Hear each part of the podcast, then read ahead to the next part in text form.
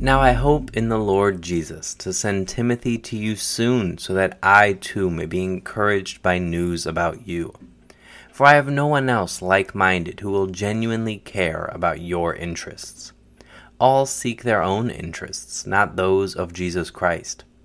But you know his proven character, because he has served with me in the gospel ministry like a son with a father. Therefore, I hope to send him as soon as I see how things go for me I am confident in the Lord that I myself will also come soon. Philippians chapter 2, verses 19 through 24, Christian Standard Bible Translation.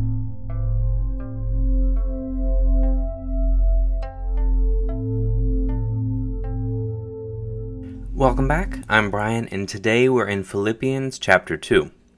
So, as we've slowly worked through this book, I hope that you've seen a couple common threads unfold. In the book of Philippians, Paul is writing to a church that he planted. He is writing with affection for them. He is writing to encourage them, and he is writing to help them find contentment in this life, while holding on to a hope in Christ that produces an abundance of joy.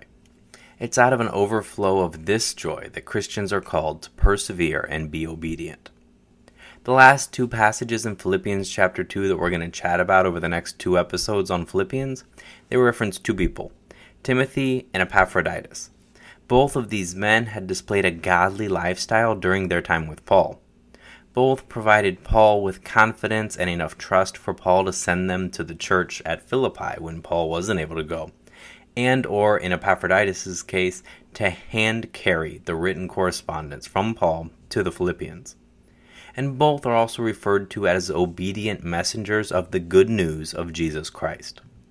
This section is a reminder that the letter was both theological, to point people toward Christ, and personal, written by Paul to a church he knew and who he took great care and who he sent to care for them. Today, the passage will provide insight into what godly characteristics God blessed Timothy with that encouraged Paul to prepare to send him. I pray that this passage will help us put Jesus front and center in our lives, and that the example of Timothy would encourage us to be more Christ minded.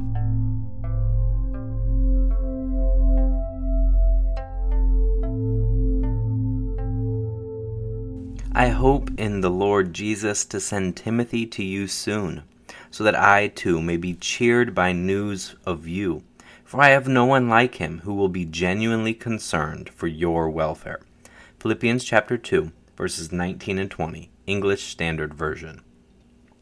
Paul wants to send Timothy, who had stayed close with Paul while he was in prison, and he wants to send him to the church at Philippi. But it's not just a social call. The word here gets translated as wants or hopes to send. The idea is that Paul desires to send Timothy but ultimately Paul trusts in God's will playing out.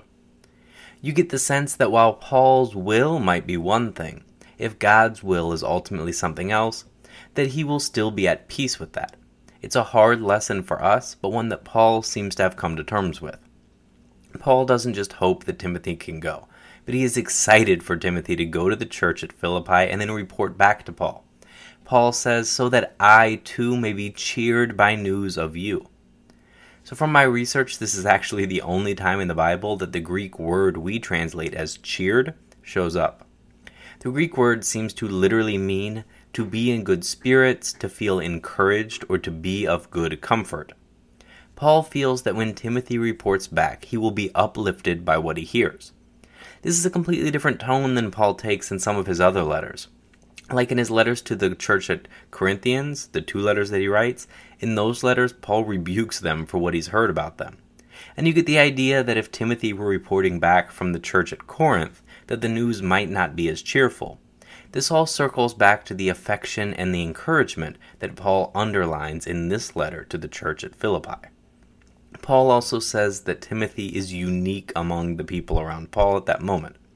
For I have seen no one like him Paul says. The NASB says no one else of kindred spirit. When it comes to how they feel about God's people at Philippi, Paul and Timothy, they're on the same wavelength. They both desire the same thing. Both are genuinely concerned for the people's welfare. Sometimes the words genuinely concerned for, they can carry a negative connotation. Like say in Matthew 6 when Jesus tells everyone not to be anxious or worry about tomorrow, but to trust in God instead. That's the same word. Here it takes on a more positive tone though where Paul and Timothy desire to care for and are spurned to positive action on behalf of the Philippians. It's like in 1 Corinthians 12:25 when Paul is calling for unity within the church body so that there may be no division in the body, but that the members may have the same care, that word, for one another. It's not just that Paul and Timothy want them to be rich and prosperous and physically healthy. No, this is a different kind of care. Yes, I'm sure that they prayed for the physical health of the Philippians, but they also prioritized first and foremost the spiritual health of the church.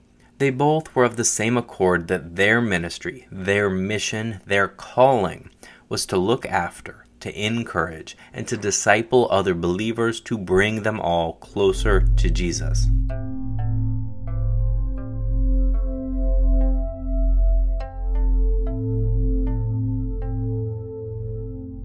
For they all seek their own interests, not those of Jesus Christ.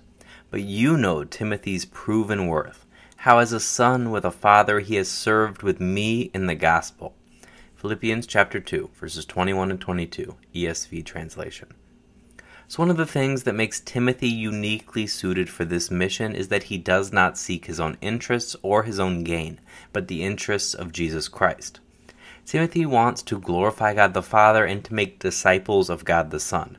Charles Ryrie underlines that no one else with Paul at that time except Timothy had the interest of Christ at heart. So, a servant of Christ's mission should be gospel centered. Paul says Timothy served or was in bondage to Jesus Christ. It's the same word Jesus uses when he says that you cannot serve two masters. There were others around Paul whose loyalty was either divided or completely in the wrong place, but not Timothy. Timothy had an identity rooted in who Christ was, the sacrifice that Christ made on the cross for us, and then he allowed that identity to spur him to a life of obedient service to God and to others. Sadly, too many leaders today, too many of all of us in general, strive to serve two masters, and we fall short of being wholly devoted to serving Christ's interests and to the advancement of the gospel. This is exactly where the study that we've been doing through Ecclesiastes links in nicely. Maybe we get pulled toward worldly things that we hope provide us pleasure or joy. Maybe it's chasing that almighty dollar down a path that conflicts with Christ's interest. Because making money is okay, but when it becomes what you are about, then you've crossed the threshold. Maybe it's chasing popularity. Maybe it's attempting to serve both Jesus and one political party or a political agenda. Maybe it even starts out innocently enough, trying to build a platform and an audience, but then evolves into becoming about chasing numbers and not actually reaching souls for Christ. So I encourage all of us this week to think through where we might be seeking our own interests above Christ's. Then, instead of dwelling on the negative and stopping right there, flip it and then ask, how can I better align my interests to Christ's interests? How can I glorify God and serve His kingdom better?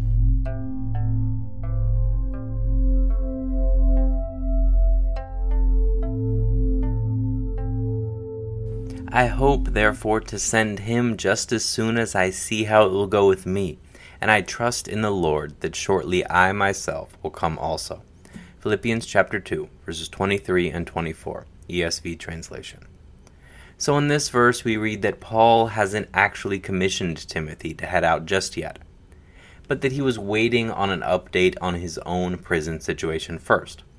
Maybe it was an actual update from his captors, or maybe it was just him being patient and fervent in prayer.